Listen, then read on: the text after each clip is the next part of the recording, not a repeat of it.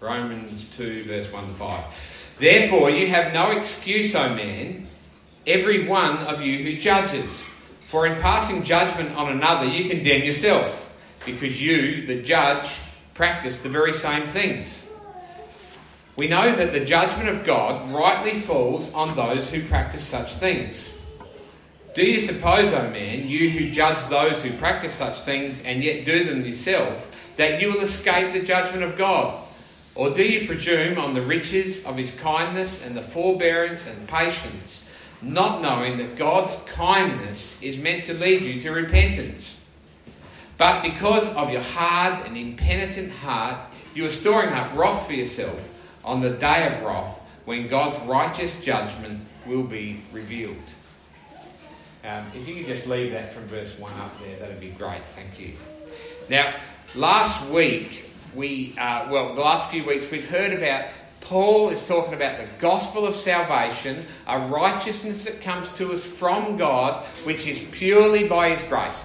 We were unrighteous, we had nothing in us re- uh, that was redeemable, and He came to us through the, His death on the cross, and He has given us His free gift of righteousness.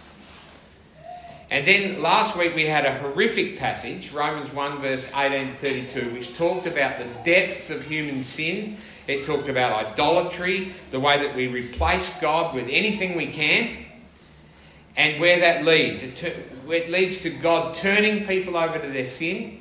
In other words, when God says to us, Okay, my punishment for you is this. You want to sin? My punishment is I'm going to let you stay in that sin. And there's nothing more horrific than that. And now he's saying, now just in case you're using this passage from Romans 1, which talks about all this sin, to go, yeah, look at those people over there. Aren't they terrible? Have a look at their sin. None of us ever do that, so maybe this is irrelevant. That's a joke. okay, you have no excuse, oh man. Who's he, why does he say, oh man? Because he's talking to the males. No, he's men, you men, you know, oh man, when you talk about oh man, it's like, uh, you human being. Here's God, here's human beings, right? You, oh man, you created one, think you can judge other people. Later in Romans, in Romans 9, he actually says, And who are you, oh man, to talk back to God? In other words, who are you to question his wisdom? Who are you to question his ways? Who are you to try and take his place as judge. What human being can be the judge of men and women? Their actions? Only God is ever that judge. Now, who's he talking to? He's talking to a church in Rome that's made up of Jews and Gentiles. It's often spoken about, and he really deals with that issue in chapters 9 to 11. We'll get to that in a couple of months' time. But often the Jews were the ones who looked down on the Gentiles, and we can go into a big spiel about that. But the reality is, this is relevant for us all because in the Christian church, do you judge other people? Don't put your hand up, just nod. Do we judge other people on the basis of their sin? Now, we've been talking today about wrong teaching, and, and I want to tell you actually, the, the apostles in the, in the New Testament books deal far more harshly. They threaten hellfire for those who have false teaching. But strangely enough, for those who are stuck in sin, there's a message of grace. Can you hear that? But what are we most likely to judge people on the basis of? Their sin. Have a look at what they've done. So we say things like that. How could a person do such a thing? Or even the more, the, the more pious one, the one that's good. How could a Christian do such a thing? Yep. Right? What's the problem with that? Have a look at yourself. That's what Paul's saying. Have a look at yourself. Look at that list of sins. We went through that sins, uh, that, that list last week. Um, and, and what we're saying is look at the action of another person. They don't deserve to be saved. They're idolatrous. They're sexually immoral. They are disobedient to their parents. Oh, we don't say that one. That's, that's not a really a sin nowadays, is it? Okay. No. Well, actually, we always pick on the sin that really annoys us, don't we? And if you're really, really annoyed about another person's sin, you might find that that's the one you struggle with most yourself. And you want to make them worse than yourself. But that's just a little side point. Okay. Because what it's saying is that what we're saying in this, when we judge other people, is the righteousness never, it came from me. I'm the one. It didn't come from God. Uh, I'll, I'll explain it more. Okay. He says this, but not only that, okay, I'll just stop and get my head in order. We agree that we were, we were given and we were saved by God's gift of righteousness. True? Yeah. But he's not just talking about that. He's not just talking about looking down at other people who are outside, who are sinners. He says, not only that, for in passing judgment on another, you condemn yourself because you, the judge, practice the very same things. Do you notice there he didn't say, you used to practice the same things? You practice the same things now. Can you hear that? Now, last week, some of the things we heard about were idolatry, sexual immorality, covetousness, malice, envy, murder, strife, deceit, maliciousness, gossip, slander, haters of God, insolent, haughty, boastful, inventors of evil, disobedient to parents, foolish, faithless, heartless, and ruthless. Okay. Well, you kind of hope that a Christian doesn't do all those things. Is that true? But there's one issue here, and that is do you give in to any of those? Are they an issue? Uh, any of like I mean, look at let's look at some of the. Do we ever have idols? Do we ever lift things up as more exciting and more important than God? Anything else? Okay. Do we ever have lust? Anybody? Anybody here do malicious talk where you talk badly about another person? Anybody here ever have envy? Jealousy, you know? Anybody murder? Well, Jesus said if you, if you call someone a fool, you murder them in spirit. Any murderers here? Just me. Deceit. Deceiving someone. Not, not telling a straight out lie. Deceiving is just when you, where you just tell that bit of the truth that makes it kind of real, right? Okay? You know? Gossip. Speaking about someone. The great thing about gossip is if you gossip about someone, you feel above them. Don't you? But of course, he's talking about the non Christians, yeah? Can you hear what he's saying? He's saying, I'm not talking about you talking about those who are non Christians and you're a Christian who've got it all together. You are passing judgment. You are practicing the same things right now, and you're passing judgment on others.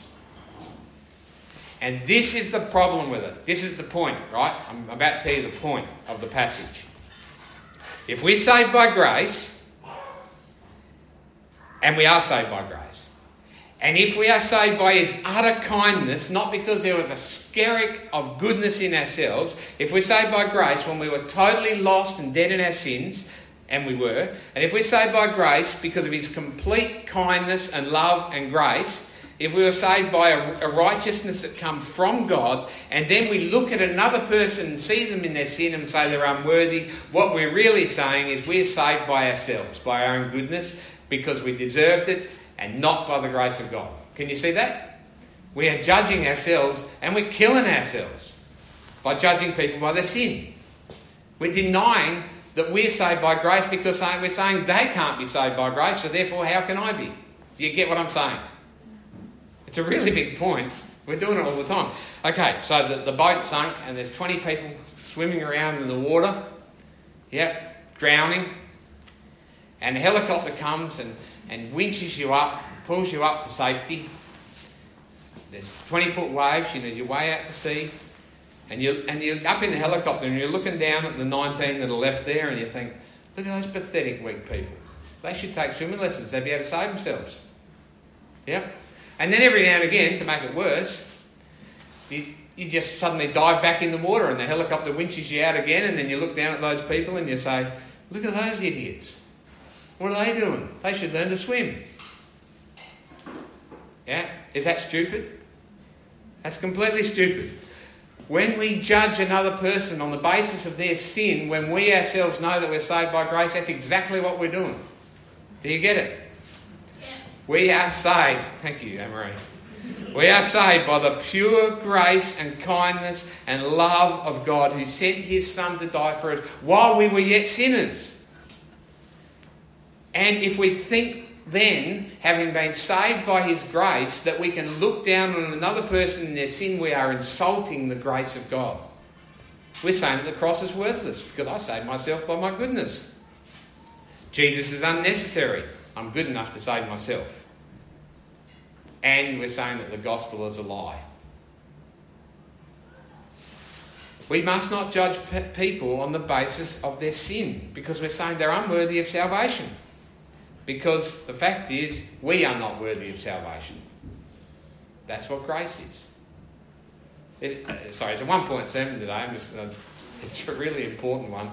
Um, sorry, uh, I haven't said it yet. You know, when it comes to judging people on their sins, pastors and their wives are the worst. Don't worry. Yeah, I'm not having a go at all of you. But I want, I want to jump into a little bit of a tangent because does that judgment mean that you can't really say that something's right or wrong? Right? Does judgment mean you can never say, well, actually, what you're doing is wrong? Um, uh, about six months ago, do you ever get these scam texts on your phone? I got this text on my phone from Westpac Bank. Well, it was from an just a, a normal 04 mobile number. And said it was from Westpac Bank. Someone has hacked my password. Please type in my password, send that off so that they can reset it to a new one. I don't bank with Westpac, by the way. okay. So I sat there and I looked at it. Oh, these mongrels, right. So I sent them a Bible verse. Uh, Leviticus 19:11. Do not lie, do not steal, do not deceive one another. Within one minute, I got a text back, and it said, "Judge not, lest thee be judged." now, how about that? The cheek of the people. Actually, the truth is they were lying and cheating and deceiving one another. They were lying and stealing. That's what they were doing. They were trying to take my money. Or if anybody was with Westpac, who may be convinced. Uh, but I, we can say lying and cheating and, and, and stealing and deceiving one another is wrong. It is a sin, okay? We can't say therefore you deserve not to be saved by God. That's where it becomes a problem. Can you see what I'm saying? But we still call sin sin, don't we? Because it is. And I'll go back to it. When we talk about false teaching, actually, Paul and John and Peter spend a lot of time telling you, watch out for false teachers. They're not saying um, uh, about wrong doctrines, they're, they're saying get Jesus right. Why? Because so often the false teachers were doing one thing they were undermining the gospel, they were undermining the grace of God. And anyone who undermines the grace of God is in great trouble. Do you understand? The same as here by looking down on others. We can call actions wrong, we can discern teaching wrong. What we don't have the right to do is to say, this person is not worthy of salvation they have outsinned God, because that's not for us to decide. That's His judgment. So, we do make judgments. We do make judgments on the basis of God's word. We don't make judgments on people. We don't make uh, judgments on their salvation. We are saved by grace, by God's alien gift. That alien means it come from out of this world, basically. It was given from somewhere that we couldn't access on our own. He gave us a gift of righteousness. And therefore, I'll, I'll, go back to verse 2. It says, Therefore, you have no excuse, O man, every one of you who judges. For in passing judgment on another, you condemn yourself, because you, the judge, practice the very same things. We know the judgment of God rightly falls on those who practice such things. Yes, we know that it's right that God judges sins. We know that these sins are wrong but we don't judge others. Do you suppose, O oh man, you who judge those who practice such things and yet do them yourself, that you will escape the judgment of God? In other words, by judging other people in that way, you're looking down on the grace of God and you're putting yourself in a place which is very dangerous. For Jesus said, For with the judgment you pronounce, you will be judged. And with the measure you use, it will be measured to you. That's a frightening verse, isn't it? Because we can be pretty harsh on people sometimes, and if God judged us on the basis of how harsh we were, we'd be all frying in hell. True? So, do not judge people on the basis of their sin. Use the grace of God and the forgiveness of God as your measure. When you see that sinner doing whatever sin it is, you go, now there's a person who can be saved by the grace of God. I can tell them about Jesus. Yeah? Can they be saved? Are or are they beyond salvation? If we think they're beyond salvation, we'll only tell them about hell. We won't tell them about Jesus, will we? Because uh, in, in, Amos 4, which is also quoted uh, in the verse that uh, Alex read out this morning, he says, uh, we, we were snatched like a burning stick from the fire. Imagine you got the fire there and you chuck a stick on the fire and it's on fire and you know within minutes it's going to be ash. And God snatched us from that fire like that. He says, I overthrew some of you as God overthrew Sodom and Gomorrah, and you were as a brand plucked out of the burning. Yet you did not return to me, declares the Lord. I saved you from the fire by my grace. So live by grace. And praise his glorious grace. And use grace as the measure because grace is who God is. If we reject grace, we reject the gospel. If we reject the gospel, we're rejecting God. Or do you presume on the riches of his kindness, is verse 4 of the passage? Do you presume on the riches of his kindness and forbearance and patience, not knowing that God's kindness is meant to lead you to repentance? Okay. God's kindness leads you to repentance, not the threat of hell. Did you hear that? God's kindness leads you to repentance. His love and His grace, the forgiveness is what will lead us to repent. I tell you, no one will repent unless they know there's a Saviour who can save them from their sins. They will run a mile from it. Because you see, what it is, it's like there's a death penalty we're facing, and if we own up and admit to it, we die straight away. Unless you know there's a kindness of a God who has taken your place, you won't own up ever. But once you know the kindness of God, you can actually own up to your sin and go, I'm a sinner. I'm wrong. Thank God for the grace of our Lord Jesus Christ.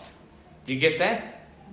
So, God's kindness, His forbearance, and His patience. God is so patient with us. Do you ever get that feeling?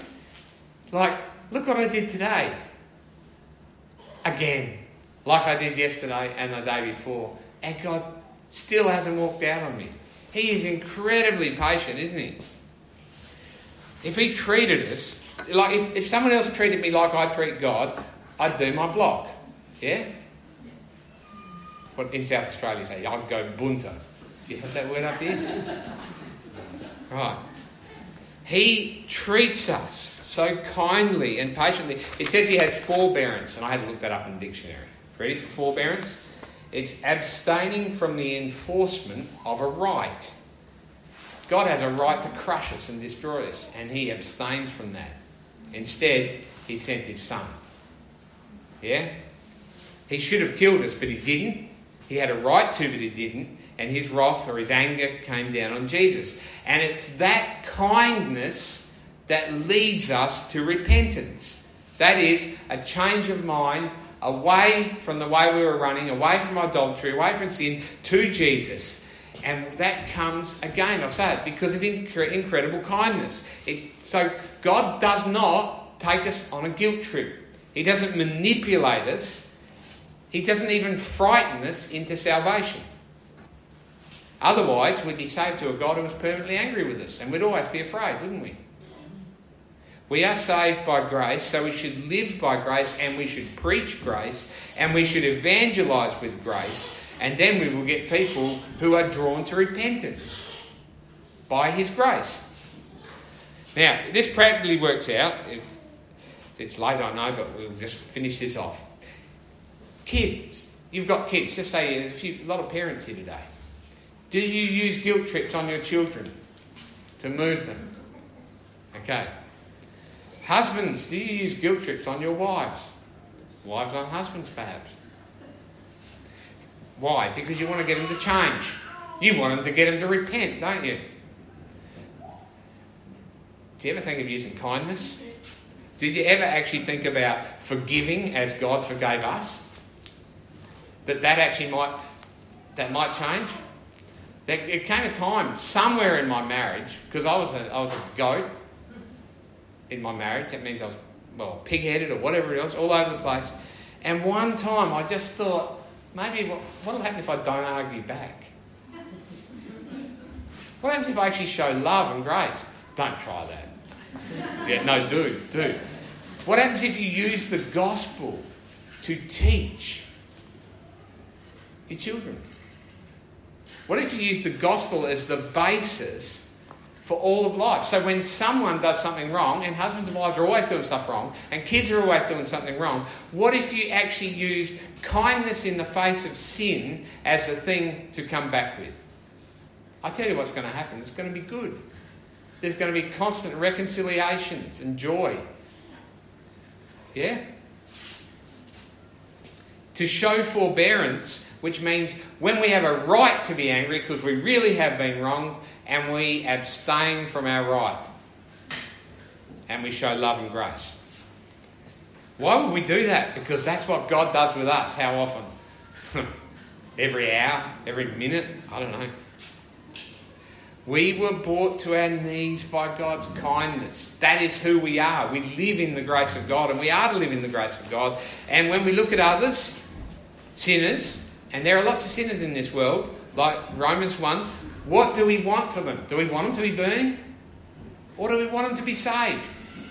So, how, if we want them to be saved, then if we can, we preach to them the grace of God. And if we can't get to them, if we haven't got the ability, we pray for them. Pray from what? To be burned? No, to be saved. Yeah? We don't want other people condemned and judged. Why?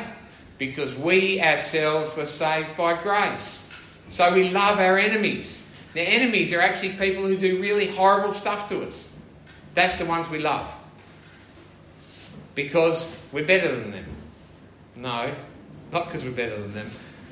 You see, Paul called himself the chief of sinners. Why would he call himself the chief of sinners? Like, I'm the absolute worst. I actually think he called himself that because he believed it.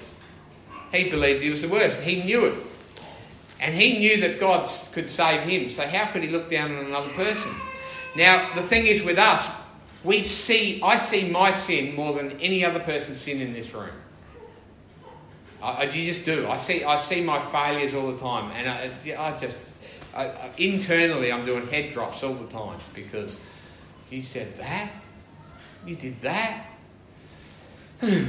yeah, I see my sin, and and I, and I, I think I can say with honesty, my sin's worse than any of yours. So what right have I got to judge another person? Look at what you're doing wrong. You don't deserve God. If I say that, grace is worthless. So in verse 5 he says, But because of your heart and impenitent heart, you are storing up wrath for yourself on the day of wrath when God's righteous judgment will be revealed. There will be a great judgment, and the punishment is mostly on those who do not stick by the grace of God in the gospel. That's what he's saying. If you're looking down on other people's sin, if you're ignoring the gospel which saved you, that's not a good place to be. That's an understatement. If you don't hold that the gospel is supreme, if you start writing off people because of their sin, when you do the same things, you are undermining grace. We've got to learn to look at people, look at our families, look at our friends, look at our communities, look at the world through gospel eyes. Because gospel eyes is God's eyes. He is the God of grace and mercy, He's the God of love. We can't define people by their sin. We see them through Christ and the gift of righteousness that He's given us that He can give others too. And so we pray for them. And we pray that God will treat them the same way as He treated us by His incredible grace. I'm going to pray. Father, we want to give you thanks for your grace. We didn't deserve it. We just want to confess up this morning.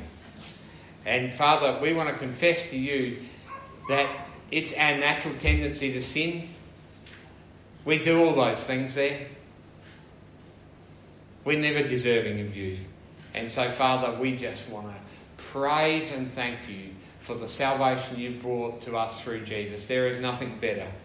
We are so thankful for it. We're so thankful for your kindness, for your patience, for your forbearance on us. And Father, I pray that by the power of your Holy Spirit, you would teach us to be people who put the gospel first, the gospel centre. Father, that we would look at every other person through that gospel.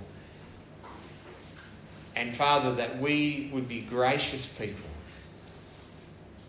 patient with one another, and speaking the truth of Jesus Christ, our Saviour.